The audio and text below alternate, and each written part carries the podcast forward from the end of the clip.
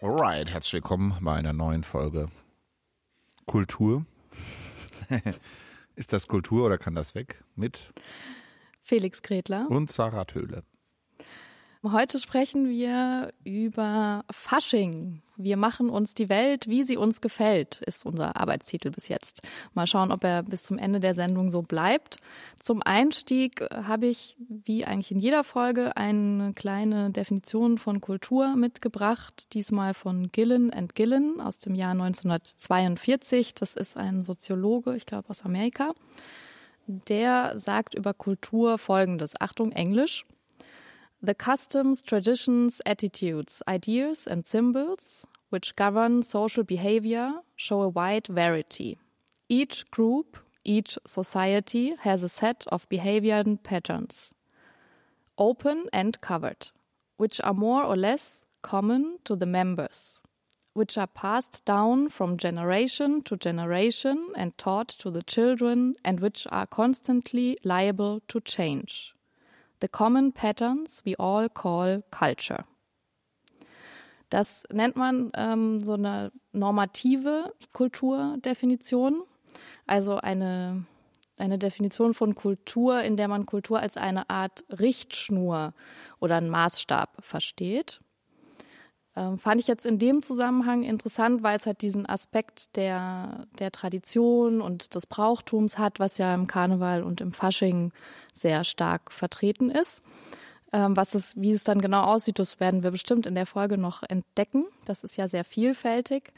Aber es hat halt auch diesen Aspekt, dass es äh, von Generation zu Generation weitergetragen wird, sich aber auch ständig verändert und eben sehr stark mit der Region auch verbunden ist. Also mit den ähm, Gegebenheiten, in denen die Menschen tatsächlich leben und eigentlich das Zusammenleben eben ordnen und dem Ganzen Struktur geben und ja, auch Regeln geben. Und auch der Fasching funktioniert ja nicht ohne Regeln. Ne? Also jetzt für euch, ihr wisst es ja nicht, die Folge erscheint erst am Sonntag. Heute ist Aschermittwoch. Also wir sind eigentlich heute total traurig, weil heute wird ja der Fasching zu Grabe getragen oder verbrannt oder da gibt's ja ganz viele verschiedene Formen, wie der Fasching und der Karneval beendet wird. Und es beginnt äh, die Fastenzeit und das ist ja tatsächlich auch ähm, die, die Herkunft des Fastnetz, äh, der Nacht vor der Fastenzeit oder auch dem Karneval äh, von, von aus dem Lateinischen das, das Fleisch entziehen, ähm, insofern äh, auf christliche äh, Bräuche zurückzuführen. Tatsächlich fällt es mir heute nicht so schwer, äh, weil jetzt der ähm, der Kater nicht so groß ist, sage ich jetzt mal. Also der Kater auch im übertragenen Sinne. Ähm, dieser war ja wirklich eigentlich gar nichts, kann man sagen. Ich erinnere mich noch gut. Äh, letztes Jahr, da hatte ich gerade noch die Möglichkeit, da hat man ja noch vom Virus ähm, so ein bisschen äh, nicht so viel gewusst und ich war in Elzach, äh, so eine ganz kleine Gemeinde unweit von, von äh, Freiburg und da gibt's eben diese alemannische Fastnacht und ähm, da habe ich zum ersten Mal dann am, am Narrenlaufen am äh, schmutzigen Dunstig teilgenommen oder also als Besucher natürlich. Und da ist so eine 5000, ja, glaube ich, Einwohnergemeinde. Ich, äh, alle auf den Beinen und es gibt einen Narrenzug am Nachmittag schon, abends mit Fackeln, mit verschiedenen Riten. Die haben die Saublodere in die Hand, also äh, die Blasen ah, aufgeblasen die, ja. mhm. von, von der, man, war im Tatort mal, glaube ich, vor ein, zwei Jahren war, war das alles äh, mit drin, daher kennst ein paar. Und die haben alle ihre Originalmasken über Jahre äh, hergestellt, verschiedene Figuren, die da dargestellt werden. Und das ist ein Erlebnis. Da sind da wirklich 50, 60.000 Leute in diesem kleinen Ort. Und da lebt die Tradition sozusagen wirklich jeder. Das ist Ausgeprägung. Die dürfen dann äh, die ganzen Restaurants, wo man, äh, Kneipen, wo man dann hingeht in, in der Stadt, die haben alle Schuttigzimmer, weil die ihre Schutt, also ihr Kostüm nur dort ablegen dürfen. Das heißt, andere dürfen es gar nicht sehen. Und das ist wirklich so traditionell. Also auch dann noch mit am Abend verschiedenen Traditionen oder aber über den Morgen und so weiter, das war echt ein äh, krasses Erlebnis. Ähm, das war so mein letztes großes Faschingserlebnis vom Jahr und dieses Jahr war es echt, ja, gab eigentlich nichts. Ja, also letztes Jahr habe ich natürlich gearbeitet. Ähm, da fand ich jetzt das immer nicht so spaßig, weil dann guckt man ja den anderen nur beim Spaß haben zu. Das ist, ähm, für, war für mich jetzt nicht so unterhaltsam letztes Jahr. Äh, aber und ich habe auch tatsächlich jetzt bei der Recherche gemerkt, dass ich total vergessen habe, was für ein großer Faschingsfan ich eigentlich war, ähm, weil ich als Kind, also ein Teil meiner Familie kommt aus dem Odenwald, aus ähm, Buchen.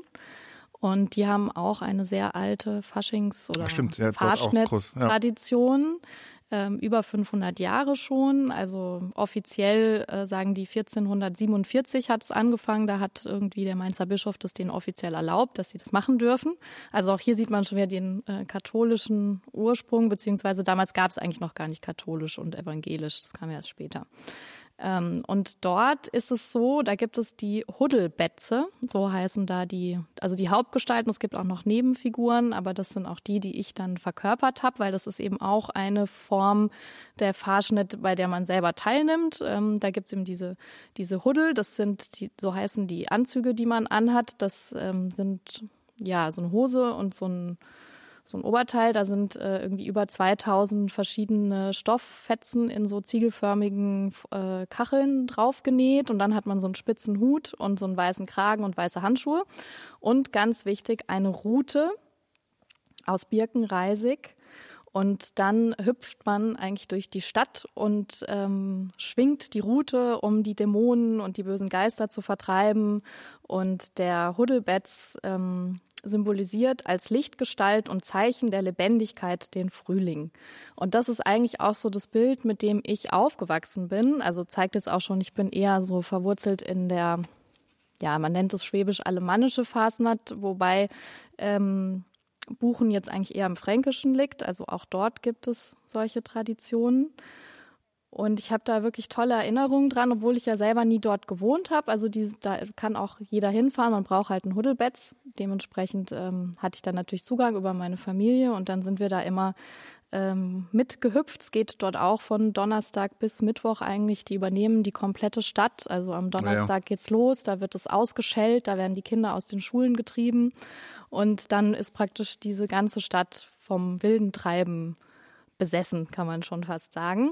Und eine Besonderheit und ähm, das finde ich auch sehr schön, ist der Narrengruß ist nicht irgendwie Alaf oder sowas, sondern Hinne hoch weil nämlich die Symbolfigur des Buchner Faschings ist der Buchner Blecker. Das ist das Wahrzeichen der Stadt und das ist eine sogenannte Neidfigur, weil da gibt es so eine Legende. Ähm, das zeigt auch schon meine Faszination mit diesem ganzen Thema, weil es geht mich ganz viel um Legenden und so Märchenhafte und dass man eigentlich selber Traditionen und Brauchtum einfach erfindet auch. Und ähm, in der Legende ist es eben so, dass die Stadt Buchen mal belagert war und dann haben sie einen wohlgenährten Bürger mit entblößtem Hinterteil auf die Stadtmauer gebunden, um den Belagerern zu zeigen, wir haben ganz viel zu essen, ähm, ihr könnt uns für immer belagern und damit waren sie auch erfolgreich. Und ähm, diesen Blecker, den tragen sie dann auch mit und alle, die an dem da beteiligt sind am, an der Fahrschnitt, die müssen das goldene Hinterteil abknutschen. Okay.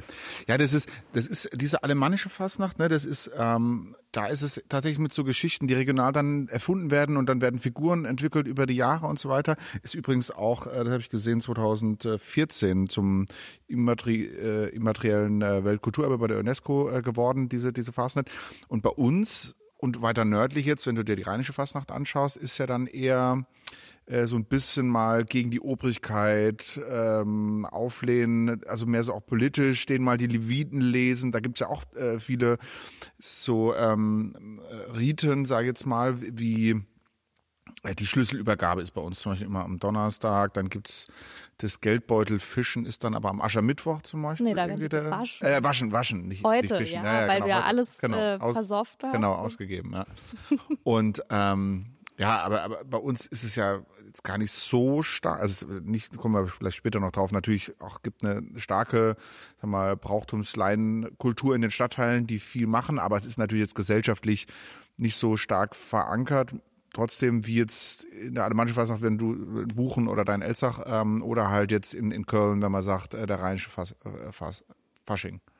Ja, also Heidelberg, jetzt wo wir uns befinden, Karneval, ist so, so eine Zwischengegend, genau, genau. die dann nicht so richtig weiß, ob sie da oder ja. dahin gehört, weil es hat witzig. sich ja auch vermischt. Ne? Also ja, auch in Buchen gibt es inzwischen so einen Umzug mit Themenwagen und genau. ähm, auch diese, diese Anklagen, ähm, also nicht so sehr dieses Bütt und so, aber die haben auch Saal, Ja, ja. also Veranstaltungen und sowas. Das üb- sagt man. Also genau. gibt's ja bei uns zum Beispiel jetzt dann wieder hier und auch, auch in, in der, in der Phase, aber, aber es gibt natürlich dann auch mal wieder äh, zum Beispiel diese Google-Musik oder sowas auch, ne? Das ist auch übrigens Mhm. äh, witziges Ding, ne? Mit den, ja, hat sich aber, glaube ich, auch erst in den letzten Jahren so richtig etabliert. Ich kann mir vorstellen, ich weiß gar nicht, woher es kommt, aber auch so ein bisschen, das kennt man ja aus diesem äh, Rio-Karneval.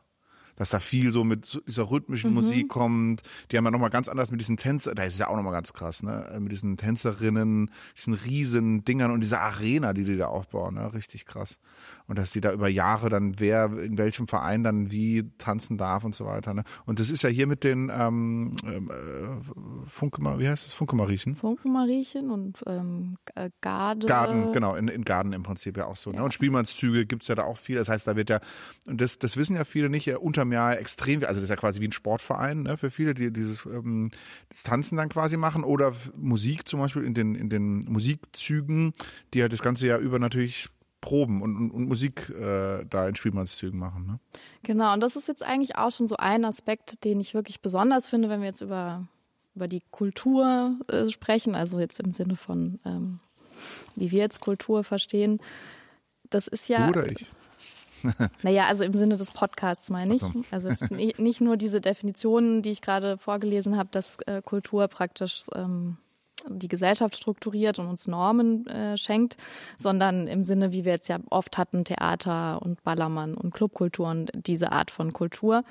Ähm, Finde ich total faszinierend, weil beim Fasching, beim Karneval, dass die Menschen, also es ist ja eine starke Lai Laienkultur, man spricht auch von Breitenkultur, ähm, die aber eben über einen längeren Zeitraum hinweg ja gemeinsam etwas erschaffen und dadurch eben eine sehr starke Gemeinschaft entsteht und auch, also besonders im ländlichen Raum natürlich auch, wo jetzt nicht so viel Abwechslung herrscht als also wie bei uns in den Städten, ähm, haben die Leute natürlich auch was, worüber sie reden können. Also es geht nicht nur um, um jetzt diese vier, fünf Tage, wo dann Halligalli herrscht und alle ausrasten. Das ist natürlich auch toll. Ähm, aber es geht auch um, um diese Legendenbildung, was ist da geschehen. Also Ja, auch wenn es vorbei ist, kann man sich ja noch darüber austauschen, wer hat wen kennengelernt oder wer, welcher wird's? Wagen war besonders toll. Oder Ja. also es sorgt extrem für Gesprächsstoff. Aber im Vorfeld, also es fängt ja am 11.11. um 11.11 Uhr an. Die Ähm, Saison quasi. Saison und das heißt, also die sind ja monatelang damit mit Vorbereitungen beschäftigt, ähm, sind ja hauptsächlich Vereinsstrukturen, Ja. Die ja auch wahrscheinlich ähm, damit beschäftigt sind, Gelder zu organisieren, damit das Ganze funktioniert. Also Haupt, muss man ja sagen, auch was, was wir vorher immer über viel über Geld geredet haben, die sich ja wirklich selbst trägt und äh, finanziert. Übrigens auch ein, finde ich, cooles Modell haben, die haben ja so Freundeskreise, das, die meistens die Ehrensenatoren. Ich bin ja auch bei zwei äh, Gesellschaften zum Beispiel da aktiv, die dann dadurch unter anderem halt äh, eine Unterstützung haben, äh, finanzieller Art, aber auch über Mitgliedsbeiträge eben von den Aktiven, ne, die ja auch die Übung, Übungsleiter dann bezahlt haben, bezahlt werden zum Teil, aber auch halt ganz, ganz, ganz viel äh, im Ehrenamt da gemacht wird. Genau, also hier wirklich mal wird ganz deutlich, welchen Stellenwert eigentlich das Ehrenamt hat, auch Ja. In unserer Gesellschaft. Und ohne das Ehrenamt wären solche Veranstaltungen überhaupt gar nicht umsetzbar. Ähm, wobei es auch im, äh, vor allem im, im rheinischen Karneval gibt es schon auch sehr viel professionellere Strukturen. Also da gibt es dann durchaus auch Vereinsvorstände, die das hauptberuflich machen, Ja. also die davon leben. Es wird auch viel finanziert über Sponsoring natürlich, weil es ist schon ein Wirtschaftsfaktor, also jetzt nicht unbedingt für die Vereine, aber natürlich für die Gastronomie, für die Ja. Kommunen, für den Tourismus. Also es gibt sehr viele Wirtschaftsbereiche, die da stark verdienen, zum Beispiel auch die Taxifahrer. Wobei das aber schon eher im, im, im rheinischen äh, äh, Karneval dann ist, ne? Bei der Fastnet habe ich das kaum gesehen. Also auch Na, Sponsoren oder so. Ja, aber, aber die, die unterstützen den halt mal, dann geben mal äh, da was aus oder stellen Raum zur Verfügung, ne? Aber so in diesem großkommerziellen Sinne kenne ich das eher äh, bislang eigentlich nur aus dem rheinischen Fasching. Äh, Karneval. Ja, auch in der Größenordnung. Ja. Aber sicherlich wird es auch in kleineren Gemeinden von Bierherstellern Ja, gesponsert natürlich. oder Ja, sowas. Ne? Weil, ja. genau, mit ein bisschen was. Und das meiste findet aber halt wirklich in Engagement, also Arbeit von eben ganz vielen Menschen, die gemeinsam dann das erschaffen. Und das finde ich was sehr Schönes, birgt auch immer so ein bisschen, also wenn wir jetzt über so Förderstrukturen und ähm, eben andere Kultursparten sprechen, die eben professionelle Künstler beinhaltet, äh, auch so die, ein bisschen diese Gefahr, weil ja auch Künstler oft in Vereinen organisiert sind, dass man dann oft denkt, na ja, das kann man doch alles ehrenamtlich machen. Aber der Unterschied ist natürlich, dass das für die einen ist es halt der Hauptberuf und für die anderen ist es eben ja wie so ein zweites Leben nur. Also die sind ja da nicht finanziell von abhängig. Das ist auch so eine Debatte, die natürlich in der Kulturpolitik immer ein wichtiger Punkt ist.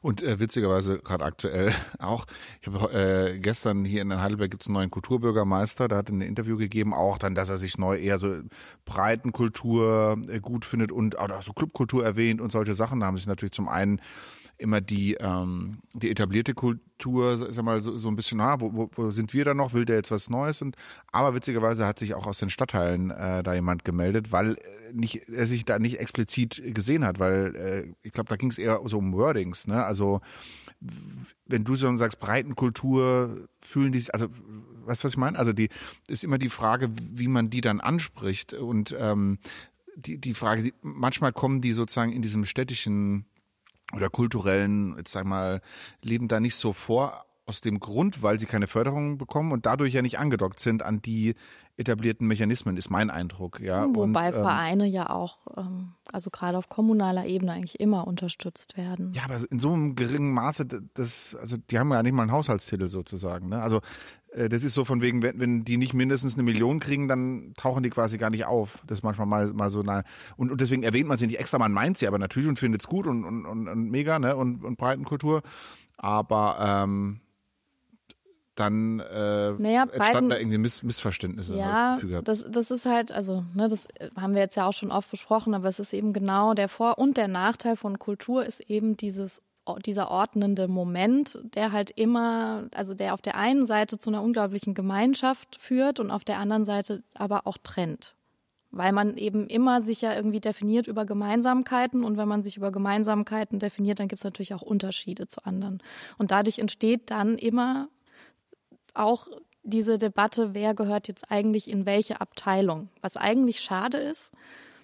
Hm, ja, aber es muss ne? ja nicht immer so werten. Also es ist ja nur über die über die Finanzmittel muss man das ist, ist halt die Frage, fängt man dann deswegen an, das eine als also irgendwie so qualitativ zu werten. Das ist ja dann immer die Gefahr, wenn man äh, da eine Trennung dann irgendwie macht, ne? Als wäre das jetzt sozusagen weniger wert, weil es mit weniger Geld gefördert wird oder gefördert werden muss. Dabei ähm, wird zum Beispiel entweder von viel, viel mehr Leuten wahrgenommen oder konsumiert oder viel mehr Leute sind aktiv tätig.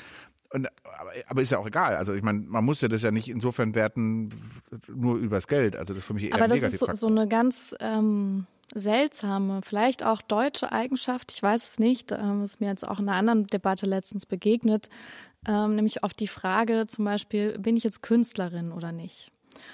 Und dann merkt man nämlich ganz viel, dass bei uns in der Gesellschaft werden so Professionen oft darüber definiert, ob man jetzt mit dem, was man tut, Geld verdient. Also ich kann eigentlich nicht sagen, dass ich Künstlerin bin. Ist übrigens auch von äh, bei Förderungen so definiert. Also professionelle Künstlerinnen sind Menschen, die davon leben. Das ist wie Profifußballer. Ne? ne? Also auch wenn ich das studiert habe und das tue, aber ich kann nicht davon leben, dann äh, darf ich mich eigentlich nicht professionelle Künstlerin. Sondern nennen. aber Künstlerin ja schon, oder?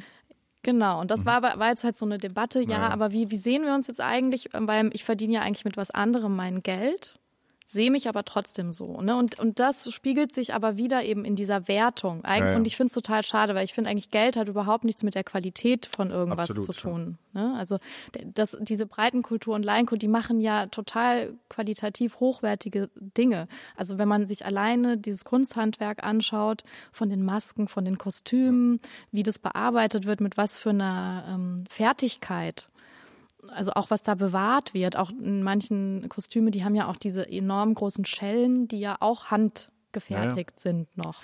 Man sagt da, glaube ich, immer. Total beeindruckend. Wenn es nichts kostet, ist nichts wert oder so, ne? Das ist so ein deutsche, mhm. deutsche Tugend und daher kommt das vielleicht auch, ne? Von den Künstlern, das finde ich nochmal spannend. Aber ähm, ist auf jeden Fall da komplett anders, ja. Und ähm, und, und irgendwie habe ich sogar das Gefühl, dass so die Passion teilweise von den Leuten, die da aktiv sind, noch sogar höher ist, ne? weil das irgendwie so eine starke Verbindung ist, die nicht aus diesem professionellen, also jetzt über das Geld verdienen ist, sondern halt eher über dieses das, wie du vorhin gesagt hast, was war das? Das ist mein zweites Leben sozusagen, irgendwie, mhm. das ich führe, ne? Also irgendwie, keine Ahnung, ich habe meinen Job und danach ist das ein Hobby, aber fast mehr als ein Hobby, was, keine Ahnung, ich gehe jetzt, manche haben ein Hobby, die gehen einmal ins Fitnessstudio, da gehen sie aber hin und gehen wieder heim, sondern die die sind ja da in wesentlich stärkeren Form aktiv. Also ich würde nicht sagen, dass sie eine größere Leidenschaft haben, aber sie sind natürlich völlig befreit von den wirtschaftlichen Zwängen. Die jetzt professioneller Künstler, der ist natürlich immer nebenbei noch mit Buchhaltung und Finanzen beschäftigt, was die wenigsten ja auch gerne machen. Deswegen, du meinst, wenn er selbstständig ist? Sie ja, also es gibt ja auch Angestellte, die haben ja Angestellte Künstlerinnen, die haben äh, kein Problem mit Abrechnung oder irgendwas. Ja, das ist okay, aber die verdienen auch. Also das ist ja, die meisten verdienen nicht so viel. Also man hat immer Nein, so aber du meintest, das ist das diesen wirtschaftlichen Druck und natürlich, wenn ich mich jetzt einfach ehrenamtlich für was engagiere, dann kann ich da natürlich viel losgelöster einfach dem nachgehen und ich kann ja auch immer entscheiden, wie viel Zeit ich investiere. Ja. Also natürlich so ein bisschen verpflichtet bist du schon und ich glaube, das ist auch, warum das so eine begeisternde äh, Kulturform ist, weil du ja auch was vorbereitest für ein Publikum. Das heißt, du musst ja schon irgendwie dann auch was liefern am Ende. Also du arbeitest ja nicht nur so ehrenamtlich irgendwie in die Lehre rein, sondern du weißt, da kommt dieser Donnerstag und dann geht's los und dann muss alles startklar sein. Mhm. Und dann ist wieder alles vorbei nach vier Tagen. Ja. Ne? Was ich auch so ein bisschen ähm, mich gefragt habe, also ich finde es ja total toll, dass es in manchen Gemeinden wirklich dann auch diese vier Tage so extrem dieser Ausnahmezustand herrscht. Du kannst dem natürlich auch nicht entfliehen. Also alle, die das dann nicht mögen, die haben, die müssen dann vier Tage irgendwie hm. in Urlaub fahren am besten, ähm, weil du kommst ja nicht davon. Ähm, aber es ist natürlich eigentlich, also wenn man jetzt im, im Kunstbereich würde man sowas wie so ein Happening bezeichnen weil du ja wirklich wie in so eine neue Welt eintrittst und die ja den ganzen Alltag über überspannt. Ne? Also es ist ja, als, als wäre es ein Theaterstück und du spielst aber mit und es dauert vier Tage, Tag und Nacht, 24 Stunden lang und es hat alles ganz eigene Regeln, die auch ja nur Eingeweihte kennen. Also es hat ja auch dieses Geheimnisvolle. Ja, ja. Ne? Also du musst es ja auch verstehen, diese ganzen Symbole. Was heißt das? Warum schwenke ich die Route? Warum sage ich eigentlich ja. hinne hoch? Und, und was hat dieser Blecker da zu suchen?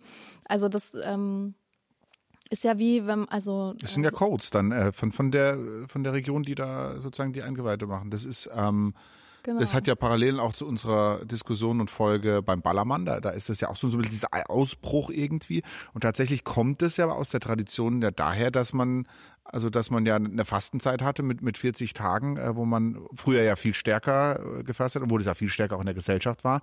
Und dass man gesagt hat, die müssen das durchhalten, da können sie vorher nochmal äh, über die Stränge schlagen, dass die uns da innerhalb dieser 40 Tage da nicht abbrechen quasi. Also so, das ist ja so ein bisschen die. Es hat auch was sehr Pragmatisches, ne? Also weil jetzt gerade der, der schmutzige Donnerstag, der heißt ja nicht schmutzig, weil er schmutzig ist, sondern schmutzig heißt eigentlich fett.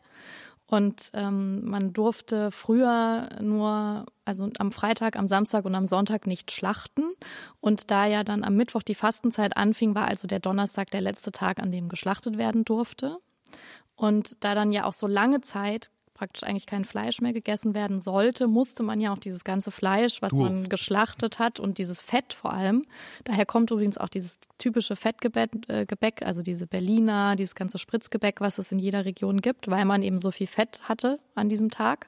Und dann hat man das zum Backen verwendet. Und das war eben der Tag des großen Schlemmens weil das Zeug auch weg musste. Es hat auch so was ganz Pragmatisches und ist natürlich auch eng verbunden so mit Landwirtschaft und regionalen Spezialitäten und den Gegebenheiten. Man sieht es ja auch in manchen Regionen an den Kostümen, dass Stroh auch eine ganz große Rolle spielt. Also es hat auch viel so mit, mit äh, Landwirtschaft, mit, mit Ernte. Also der Winter ist vorbei und der Frühling kommt und man bereitet ja. sich auch darauf vor. Auch nach dieser langen, dunklen Jahreszeit dass man dann. Ähm, das ist in der alemannischen auch noch sogar stärker ausgeprägt, ne? Genau. Dieses, dieses Winteraustreiben teilweise auch, Frühling in der Zeitspanne, wo es natürlich noch einen stärkeren Bezug hatte, weil viele Bauern waren zum Beispiel, ne, die, die dann das äh, äh fest hatten. Und es war ja dann, und, und das sieht man ja auch, und vielleicht ist das ja nochmal eine Debatte, weil wir das auch schon mal angediskutiert hatten, dass es ja im Prinzip viel um dieses Gleichheitsprinzip ging, dass an, an Fasching, Karneval eigentlich alle gleich waren. Ne? Also das war mit Politikern, da können mal, da kriegen ihre Macht abgenommen und wir können alle mal auf gleicher Ebene oder wir verkleiden uns, schleichen in eine andere Rolle. Ich kann keine Ahnung, Präsident sein, wenn ich mich so verkleide, und der andere äh, kann Bauer sein.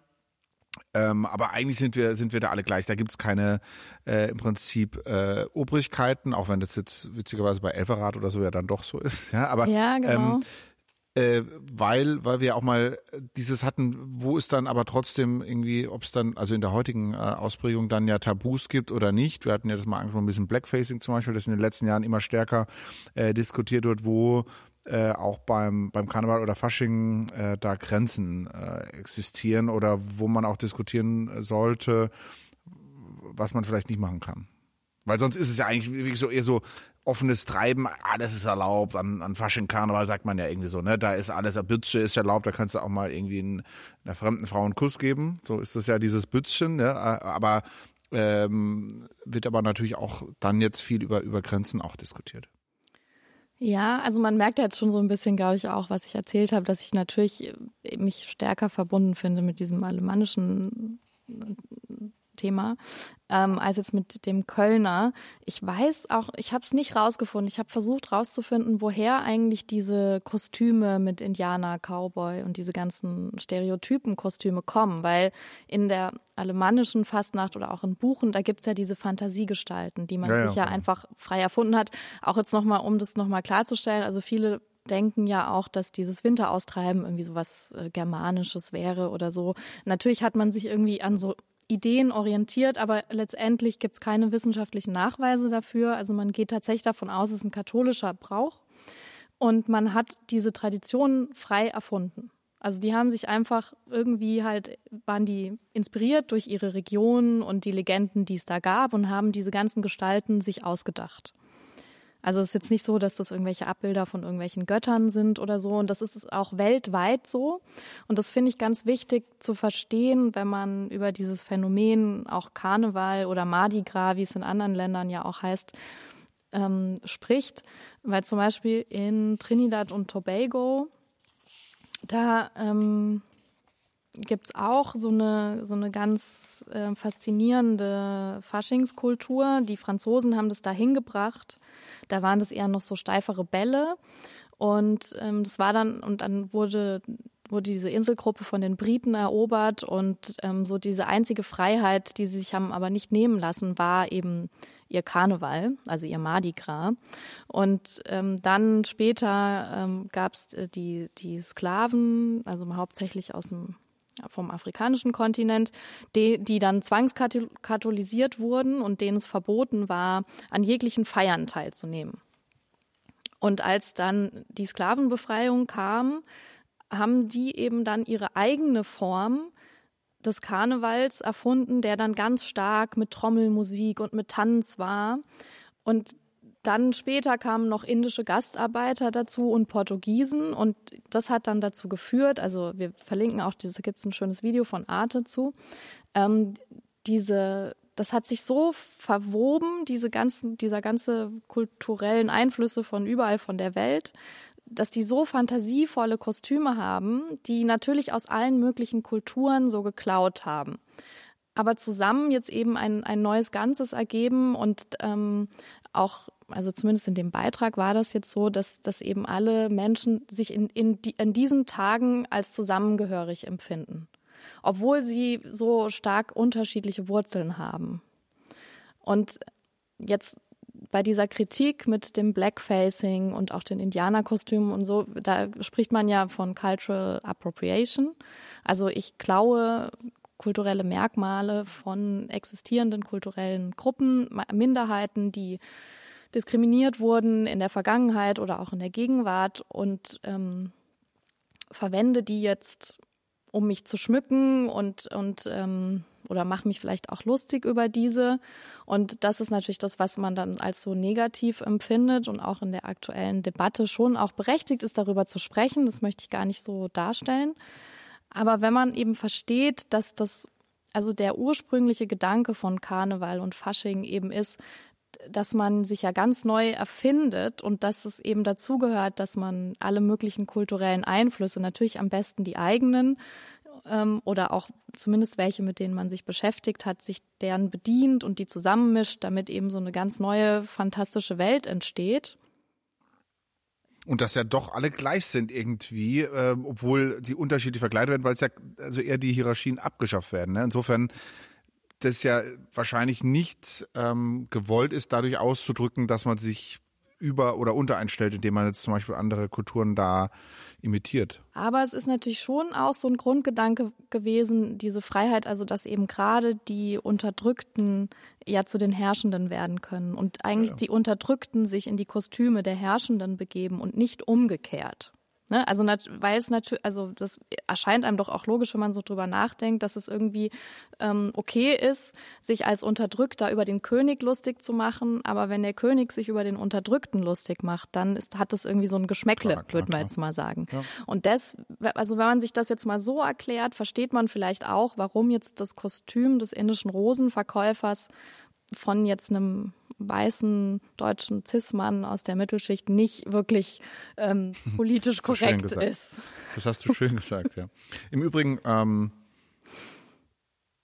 ist es ja so, das hast du, glaube ich, auch nochmal hier aufgeschrieben, dass es, dass es ja oft, dass gerade in Krisen oder dass es so Sondersituationen, äh, wir hatten ja gesagt, das ist im Prinzip ja vor dieser harten Fastenzeit oder sowas, dass es ja da eigentlich immer diese extremen Feiern oder sowas gab, ne, diese Extremsituationen, ähm, wie ja eigentlich auch, auch dieser ganze Fasching ist. Und jetzt habe ich mir dies ja eigentlich überlegt, wie krass das eigentlich ist, dass eigentlich die so, so eine krasse Sondersituation, wie wir es eigentlich nie hatten. Und du kannst doch nicht mal das machen, ja. Mhm. Also und das muss dann auch noch einfallen, wie bitter das A für alle natürlich sein musste, die da dran beteiligt sind, aber umso mehr irgendwie ähm, dass das, dass das jetzt irgendwie gar nicht möglich war, um vielleicht auch in so einer Krise daraus nochmal zumindest so ein Break zu finden oder sowas. Ne? Das, das fand ich schon irgendwie äh, extrem. Bin mal gespannt, wie das dann, ähm, ob das auch dieses Feiern jetzt unabhängig von Fasching, ob das nochmal eine ähm, und, und dieses, diese Ekstase und dieses Rausgehen nach der Krise zum Beispiel nochmal, da hatten wir, glaube ich, auch schon mal angerissen, eine besondere Funktion übernehmen wird. Und wie das jetzt zum Beispiel ist, wenn es vorbei ist bei der nächsten, beim nächsten Mal, wenn man wieder in dieser, äh, wenn man, wenn es wieder in Faschingszeit ist. Ne? Obwohl man da jetzt auch sagen muss, dass das nicht das erste Mal ist, dass Fasching und Karneval ausgefallen ist. Das ist schon oft passiert in, Kriegen und so, in der ne? Geschichte. Hat man das auch äh, teilweise. Ja, bei der Pest zum Beispiel auch. Also aber auch, glaube ich, in der Neuzeit war das nicht mal beim Golfkrieg oder sowas? Bin jetzt nicht sicher, aber ähm, ich meine, ja, da wäre auch mal irgendwie eine Absage gewesen. Golfkrieg oder Vietnamkrieg, ich weiß nicht. Aber ja, so es, also es, gab ne, also immer mal, es gab immer mal Gründe äh, warum es ausgefallen ist. Und was ich auch spannend fand, ähm, es gab auch also immer mal so Schwankungen in den Regionen. Also es gibt ja eben diese stark motivierten regionalen Traditionen und es kam, kam dann halt auch mal vor, dass die irgendwie Nachwuchsprobleme hatten und dann waren da halt nur noch acht bei dem Umzug. Und man hat schon gedacht, oh Gott, unsere Tradition ist gestorben und fünf Jahre später waren es aber wieder 200. Okay. Also es, ähm, das fand ich irgendwie so auch schön zu sehen, dass eben so sowas kann auch mal verschwinden und kommt dann wieder von ganz alleine, ohne dass da jetzt jemand groß was getan hätte. Also in Buchen zum Beispiel war nach dem Zweiten Weltkrieg 1946 gab es nur noch acht Hudelbetze. Okay. Und die restlichen sind halt dann ohne Kostüme mitgelaufen. Und dann haben sie halt neu angefangen, wieder zu nähen. Ja, da diese Narrenzunft-Treffen, die sind auch gigantisch, ne? Die finden dann in Höpfingen oder in Buchen da, in, also in umso kleineren, also sie wechseln ja dann immer, ne? Mhm. Und da sind da auch von Hunderttausende, auch nach aktive Narrenzünfte, die dann da hinkommen und das ist infrastrukturell auch irgendwie alleine eine Herausforderung, glaube ich. Für so kleinere und Städte. Und sich ja ne? auch austauschen zwischen den verschiedenen ja, ja. Traditionen inzwischen. Ich habe auch so einen Bericht gesehen. Kann man das nachverfolgen? Ich weiß jetzt nicht mehr genau, wie jetzt diese Region hieß und die Tradition, die die da hatten, aber die haben, ähm, da sind irgendwelche Deutsche irgendwann mal nach Venezuela ausgewandert und die sprechen auch tatsächlich diesen Dialekt aus der Region und haben praktisch dieselbe ähm, Faschingstradition dort. Okay. Und da ja, gab es dann so einen halt Bericht halt irgendwo ja. im Regionalfernsehen, wo die halt nach Deutschland geflogen sind und die konnten alle Lieder, hatten die, also das war total lustig irgendwie. Also ich muss echt, ich mag, ich, bei mir, ich mag echt irgendwie alles. Also ich, für mich ist es immer eine geile Zeit. Ich mag das alles. Ich mag sowohl die alemannische, ich bin auch gerne öfter mal in Köln, aber ich mag es auch, wie es hier gefeiert wird irgendwie. Ich finde das irgendwie, keine Ahnung, das, ist absolut mein, mein Ding. Ja, also was ich hier, ne, also wir haben ja jetzt so, so irgendwie so diese Kölner Kopie, würde ich es jetzt mal böse nennen. Ja, das ist eher von dem als, als in die alemannischen, ne? Ja. Genau, also halt diesen Umzug mit den Wagen und die Kamelle und so. Und die Prunksitzung. Und die Prunksitzung, gut, also ich war jetzt tatsächlich noch nie auf einer Prunksitzung, ich kenne es nur aus dem Fernsehen. Das ist ja auch übrigens so ein ganz spannender Aspekt, ne, mit dem Mainzer. Ähm, Mainz bleibt Mainz. Genau, das ist ja nochmal so eine Sonderform. Also Mainz Ja, hat praktisch genau. Mainz das Ganze ins Fernsehen gebracht. Ist aber auch von der Form, wie sie es machen mit den politischen und so, auch nochmal spezieller als die Mhm. anderen. Genau. Aber das fand ich auch total spannend, also ähm, zu Und sehen, was für hohe Einschaltquoten die dann auch haben. Ja, ja. Und das sind ja auch alles Laien praktisch, die dann da auf der Bühne stehen. Und ähm, das hat sich natürlich professionalisiert, aber zu, zu Beginn waren Ja, das genau. eben auch Menschen aus den Vereinen, die dann da ihre Reden gehalten haben und ihre Sketche oder wie man das nennt, Ja. ich weiß es nicht. Auch. Und, und dann diese Lieder, ähm, die, die ja auch jeder kennt. Ne? Äh, wie geht es? Sing das mal. Humper, humper drin. ja, das ist ja noch ein. Äh, ja, ja, da gibt's, da gibt's Ja. Polonaise. Genau, ja, aber das gibt das- so Riten halt, ne? Also die, die da. wie sich das verbreitet hat und das bis ins Fernsehen sogar geschafft hat und Millionen sich dann so ein Programm angucken, das Gut, aber das heißt ja nicht umsonst. Breitenkultur, weil das ja von vielen, also nicht nur aktiv betrieben wird, sondern ja auch konsumiert wird. Ne? Wenn hier, bei dem aktiven Teilhaben, wenn ich selber springe und singe, das ist ja was ganz anderes, wie wenn Gut, ich auf dem Sofa sitze und mir das angucke. klar, aber, aber ein Faschingsumzug, und da musst du ja auch, selbst in Heidelberg, da musst du ja auch erstmal aus dem Haus gehen, ja, da kommen auch 100.000 Leute. Genau, das wollte ich ja sagen. zu, ne? Das war für mich irgendwie immer total schwierig, aber wahrscheinlich, weil ich halt so aufgewachsen bin, dass man, dass man da mitmacht. Ich fand es immer total seltsam, da am Rand zu stehen und mich dann halt um diese Süßigkeiten zu prügeln irgendwie. Ja, hier ist es auch anders, aber Das ist auch so ein bisschen aggressiv, ne? Also das wäre jetzt irgendwie so ein Kritikpunkt, den ich an diesen Umzügen habe mit den Kamellen. Ähm, Ja, ist aber erst über die letzten Jahre Mhm. so geworden, ne? Und aber witzigerweise hier hast du irgendwie so in Heidelberg so 100.000 und der Zug ist eingekauft von sozusagen vielen Aktiven, die auch aus dem Umland kommen. Im Umland hast du dann in, wo waren wir immer in kann ich so St. Leonroth da die Richtung und so, ne, da hast du einen Umzug fast nur aus lokalen, also da, da, da, da wohnen 5000 Leute, da hast du 100 Zugnummern von verschiedenen Lokalfahrern und auch 100.000 Leute, die da außen zugucken. Ja, also ist völlig verrückt teilweise in den, in den, ähm, äh, in den in den kleineren, ähm, also gerade im ländlichen Bereich zum Beispiel, ne, da ist noch viel stärker wird es ja gelebt äh, und über das ganze Jahr hinweg. Ne. oder hast du mal diese, diese Flussfahrt gesehen? Ich habe jetzt auch schon wieder vergessen, wie das heißt. In Tübingen meinst du da? Oder ist das? Nee, äh, ich weiß, aber das ist doch auch da Richtung irgendwo in der Nähe Neckar oder ist das? Ich weiß aber, was du meinst. Das nee. können wir nochmal recherchieren. Ja, ja, das, das ist auch also geil. da, da ja, ja. gestalten die so, Richtig so geil. witzige Fahrzeuge und fahren Ja. so einen ähm, doch strömenden kleinen Bach Ja. eben runter und da kommen auch Tau Zehntausende und schauen sich das Spektakel an, wie die da verkleidet halt auf ihren auch verkleideten Booten, die auch meistens nicht lange halten, ähm, da eben runterfahren. Das fand ich auch schön. Also ich gehe auch oft, also in den ländlichen Bereich, auf, auf Marsch zum Beispiel, schmutziger Dunstig hier oder, oder äh, Nussloch. Also, du, auf dem Land, ländlicher Bereich ist es wirklich legendär, weil da ist, in der Stadt ist es irgendwie auch viel, aber das ist, das wird irgendwie teilweise nochmal anders äh, gelebt, aber wie gesagt, ich bin großer Fan von allem und, und ähm, von eigentlich allen verschiedenen, weil die alle irgendwie so ihren eigenen Reiz haben. Aber wusstest du übrigens auch, dass die, Entschuldigung, aber die ähm, Funkenmariechen, ne, das ist Mhm. ja auch so ein, so ein stereotypes Bild vom äh, Kölner äh, Karneval, das waren eigentlich keine Mädchen, das waren Männer Mhm. und Jungs. Und im Nationalsozialismus, denen hat das irgendwie nicht so gefallen, weil das äh, so an Transvestiten erinnert hat. Und die haben dann, ähm, also oder damals haben sich dann die Kölner Vereine darauf geeinigt, dass es dann Mädchen sind, damit, damit es weiter stattfinden konnte. Ah ja, Und es hat sich bis heute gehalten. Ähm, fand ich so ein bisschen schade fast, weil ich das eigentlich auch so einen ganz schönen Aspekt finde. Ähm, jetzt zum Beispiel, was du erzählt hast mit diesen Hexenkostümen, man weiß ja gar nicht, unter dem Kostüm ist das eine Frau oder ein Mann.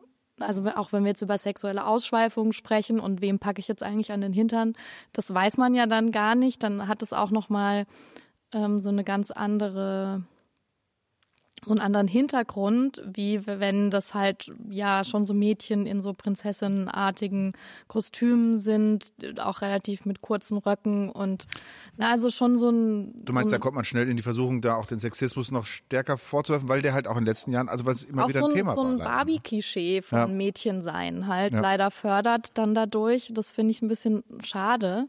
Eigentlich würde ich mir wünschen, dass, dass sie vielleicht da mal wieder zurückgehen zu ihren Wurzeln und ähm, Find, find mal die, find mal, find mal die, Männche, Männer, äh, find mal die Männer, die das machen wollen. Gibt es ganz wenige äh, nur noch. Ne? Aber bei uns hier bei der KGP, da gibt es auch mal ein Männerballett immer auf der Prunksitzung ja. zum Beispiel. Ja. Ist dann eher natürlich witzig, aber aber ähm, so war es ja auch gedacht eigentlich. Ja, ja, ich, ich finde, ja gut, das was was aber heutzutage stattfindet, das ist ja wirklich Sport. Also die, die, die da auftreten. Das eigentlich ne? eher wie Cheerleading, ne? So ja, die machen halt, keine Ahnung, äh, Salti und, und, und halt Räder, ne? Also, also wirklich auch in Gruppe, aber teilweise auch alleine. Also das gibt's mhm. ja dann in, in, Solo oder, oder in Mannschaftssport. Ähm, und die haben ja auch über das ganze Jahr Wettkämpfe. Ne? Und aber ich, ich gebe ja, dir recht, das kann man denen natürlich so jetzt auch nicht mehr wegnehmen, ist mir auch klar. Nee, aber, aber, aber ich, ich, ich meine, was, was, was, was ich cool finde, ist dieses tatsächlich, dass diese, zum Beispiel in dieser alemannischen Fastnacht, dass dieser Sexismus dort ähm, oder auch dieses, diese ausschweifende Mann-Frau-Dings durch diese Kostüme halt eigentlich fast, fast reduziert ist. Ne? Ja, auch wenn du jetzt so, so ein Kostüm hast, wo du so komplett in Stroh eingewickelt bist, ist auch schwierig, dich zu begrapschen. Also, ne, es ist auch, also die meisten Kostüme ja, aber, sind ja sehr füllig und groß. Genau, und es geht und halt nicht man, darum, ob es ein Mann oder eine Frau ist, weil diese, genau, diese Figuren halt. Total. Genau, es, es wird entzogen, diese Sexualität, weil es halt äh, keine Rolle da spielt, sozusagen. Das sind ja, wie du von Märchenfiguren oder, oder irgendwelche äh, fiktiven äh, Charaktere, die dort äh, aufgemacht werden. Und, und auch trotzdem, was ich auch, was auch sehr wichtig ist, diese Regeln. Ne? Also es gibt ja sehr, sehr strenge Regeln in diesem ganzen närrischen Treiben trotz allem. Also einmal diesen klaren zeitlichen Rahmen, wie es anfängt, wann es aufhört, also dieses Ausgraben und Beerdigen oder wie das dann auch immer ist in den verschiedenen Regionen. Ähm, aber auch also es ist im Prinzip alles erlaubt, ne? Hast ja auch schon erzählt mit diesen ähm, Saublasen, die, die hauen ja dann auch und das machen die ja. auch in vielen, die machen auch ganz viel Krach und, und ja. ratschen dann direkt neben deinem Ohr und so. Aber es geht ja nie darum, jemanden wirklich zu verletzen. Genau. Sondern das hat immer so eine respektvolle mhm. Überschreitung von Grenzen, aber die Grenzen bleiben ja weiter da. Also die, die Grundmenschenrechte, sag ich mal, also der, Grund, der grundsätzliche ja, ja. Respekt geht nicht verloren dabei. Und das finde ich ganz wichtig. Also auch, obwohl man auch viel Alkohol trinkt und wirklich ausrastet und ekstatisch lebt diese Tage und trotzdem verliert man aber nicht so diese Basis. Und das ist eigentlich die Grundform, die leider halt, und das vielleicht war das das auch, was du meinst, in den letzten Formen halt immer wieder, äh, äh, in den letzten Jahren immer wieder verloren geht, über dieses Gerangel durch Bonbons, die geschmissen wurden, wo man das scheinbar vergisst irgendwie, weil die ja, das ist mein Eindruck, wenn ich jetzt mal negative Aspekte beleuchten kann, viele halt zwar da irgendwie dann hinkommen, aber sich über diese Traditionen oder über diese Regeln halt nicht bewusst sind. Ne? Wie gesagt, das ist ja eigentlich alles ein Code, eine Regel aber viele sind halt scheinbar nicht bereit, die gehen dahin, aber sind halt nicht bereit, sich die, die Regeln, ähm, was heißt die Regeln, ne? Also jetzt nicht bös gemeint, aber halt sich in, in, äh, konsensual so zu verhalten, wie es eigentlich angebracht wäre. Ja, und das ist tatsächlich auch manchmal ein Problem in der heutigen Fasching oder Karneval, wenn sie halt, weil sie ja auch ein Massenphänomen ja trotzdem ist, äh, dass es da halt auch zu gefährlichen oder unschönen Situationen kommt dadurch. Ne? Und es zeigt ja aber auch, ähm, wie wichtig das ist, dass die Menschen in die Kulturform eingebunden sind. Also das lässt sich ja auch übertragen auf andere Kulturformen. Also wenn wir jetzt wieder mal an so klassisch Theater denken. Also je mehr du auch tatsächlich eingebunden bist, also mitwirkst an etwas, desto stärker fühlst du dich verbunden genau. und weißt natürlich auch Verständnis für die was Sachen, da die Regeln, genau. genau. Und das ist da eigentlich ja noch lange gut, weil halt Breitenkultur, weil es halt für viele ist und ähm, ist eigentlich auch der Erfolgsfaktor gewesen und immer noch eigentlich. Ne? Mhm. Übrigens, es gab äh, schon einen Karnevalumzug in Köln dieses Jahr. Ähm, und zwar ein Miniaturumzug. Fand ich auch klasse. Die, ähm, und zwar mit dem Hemmischen Theater heißt das. Das ist ein ganz traditionelles Puppentheater. Also eigentlich auch eine sehr, wieder ein schönes Beispiel so für diesen kreativen Umgang mit Krisensituationen, weil die haben sich überlegt, na ja, wir können ja aber so Miniaturwägen bauen, aber jetzt brauchen wir natürlich auch Menschen, die an dem Umzug teilnehmen und dann gibt's halt in Köln dieses Theater, die im Puppen herstellen und die haben dann diese ganzen verschiedenen Vereine nachgebaut und Publikum und auch diese Wägen.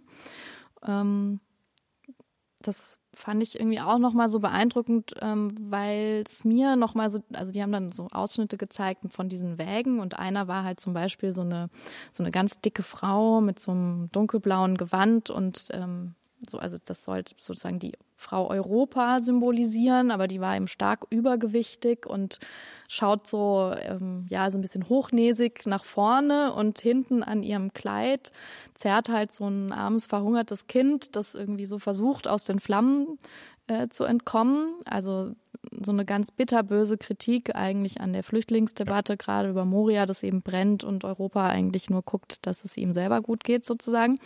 Und ähm, das ist ja eigentlich so dieser Gedanke von diesen ähm, Umzügen in Köln. Also diese, diese wirklich. Die politische Komponente noch. Ja, dieser ja. schwarze Humor, der ja so also sich auch über jede Grenzen des guten Geschmacks hinwegsetzen darf, kann man sagen. Ähm, ja, aber es kam ja auch davor, dass du, dass der Obrigkeit früher durftest du ja nicht äh, keine Kritik äußern eigentlich, ne? Und das konnte man in der Zeit, wo dann irgendwie alle gleich waren, auch. Und das haben die halt dort stark mit diesen Motivwagen immer, ne? Und da kannst du natürlich zum, äh, was du sonst nie so stark machst, halt auch dann irgendwie, da hast du dann immer diesen, keine Ahnung, mit einem nackten Arsch, den Präsident XY und so weiter, da mit der Rakete im Po und so weiter äh, um das mal überspitzter darzustellen. Ja, das ist eigentlich ganz spannend. Ich finde es auch sogar schade, dass das jetzt bei uns gar nicht so stark gemacht wird mit den Motivwegen. Ne? Hm. Naja, vielleicht hat es auch deswegen so ein bisschen an, an Bedeutung verloren, weil ja, weil wir halt ja nicht mehr in so einer Gesellschaft ja, ja, genau. leben. Wir dürfen ja das alles kritisieren, immer und überall und äh, machen davon ja auch übermäßig ja. viel Gebrauch. Es gibt ja ganze Magazine, die Satire machen auch, und ja, genau. Fernsehsendungen und so. Und dadurch hat das natürlich nicht mehr so diesen besonderen Stellenwert. Ja, finde ich ein bisschen schade fast. Ja, aber hoffen wir mal, dass es nächstes Jahr wieder gefeiert werden kann, weil natürlich auch diese ganze Arbeit, die äh, von, von den vielen Ehrenamtlichen da geleistet wird, ja auch den, den Vorlauf dann irgendwie braucht, ne? Die Planungssicherheit, dass auch nicht das für die Tonne ist, was du da überlegst oder planst. Ähm, ist natürlich jetzt nicht klar absehbar. Ich freue mich auf jeden Fall schon drauf aufs nächste Jahr. Ja, so zum Abschluss vielleicht noch ein Gedicht. Nein, also ähm, eine Bütt. Es gibt also auch noch mal so, was ich gefunden habe, und zwar in Nordfrankreich in Dünnkirchen. Ähm, das ist so ein, eine Hafenstadt, die stark gebeutelt von ja, Natureinflüssen übers Meer, auch schwierige wirtschaftliche Lage, also ja, Fischer kann man sich ja vorstellen, ist ein hartes Leben, die aber auch von ihrer Positionierung eben ganz oft ähm, erobert wurden, belagert waren, äh, Kriegsschauplatz waren zwischen verschiedenen Nationen, also die sehr viel gelitten haben. Ähm, auch das Video können wir gerne mal verlinken, auch nochmal so als Anstoß, wenn ihr dann nächstes Jahr überlegt, als was ihr euch verkleiden könnt. Ich fand es auch total schön, einfach die haben also schon auch so regionale Einflüsse in ihren Kostümen, aber hauptsächlich ist es wahnsinnig farbenfroh. Da sind auch Zehntausende auf der Straße, die alle gemeinsam tanzen. Und das Besondere ist eben dort die Motivation, diesen Karneval zu feiern, um eben diese harten Krisen zu überstehen und wieder aufzustehen, obwohl die ganze Stadt zerstört ist, gemeinsam zu feiern und zu sehen, gemeinsam schaffen wir es. Und das hat, hält die bis heute sozusagen am Leben und sorgt für ja positive Stimmung und das ist das, was wir brauchen, wenn auch diese Krise irgendwann mal vorbeigeht. Und ähm, ich hoffe, dass ihr dann nächstes Jahr oder wir alle gemeinsam Fasching feiern können und das dann mit kreativeren und politisch korrekteren Kostümen tun. Hm. Und wir verlinken dann natürlich auch meine Bütt, die ich dieses Jahr geschrieben habe. Hast ah, du die hoffentlich ja. gesehen? Ja, klar. Oh, sehr gut. ähm, ja, Ansonsten. Hine hoch und bis nächstes Jahr. Heidelberg, Hajo.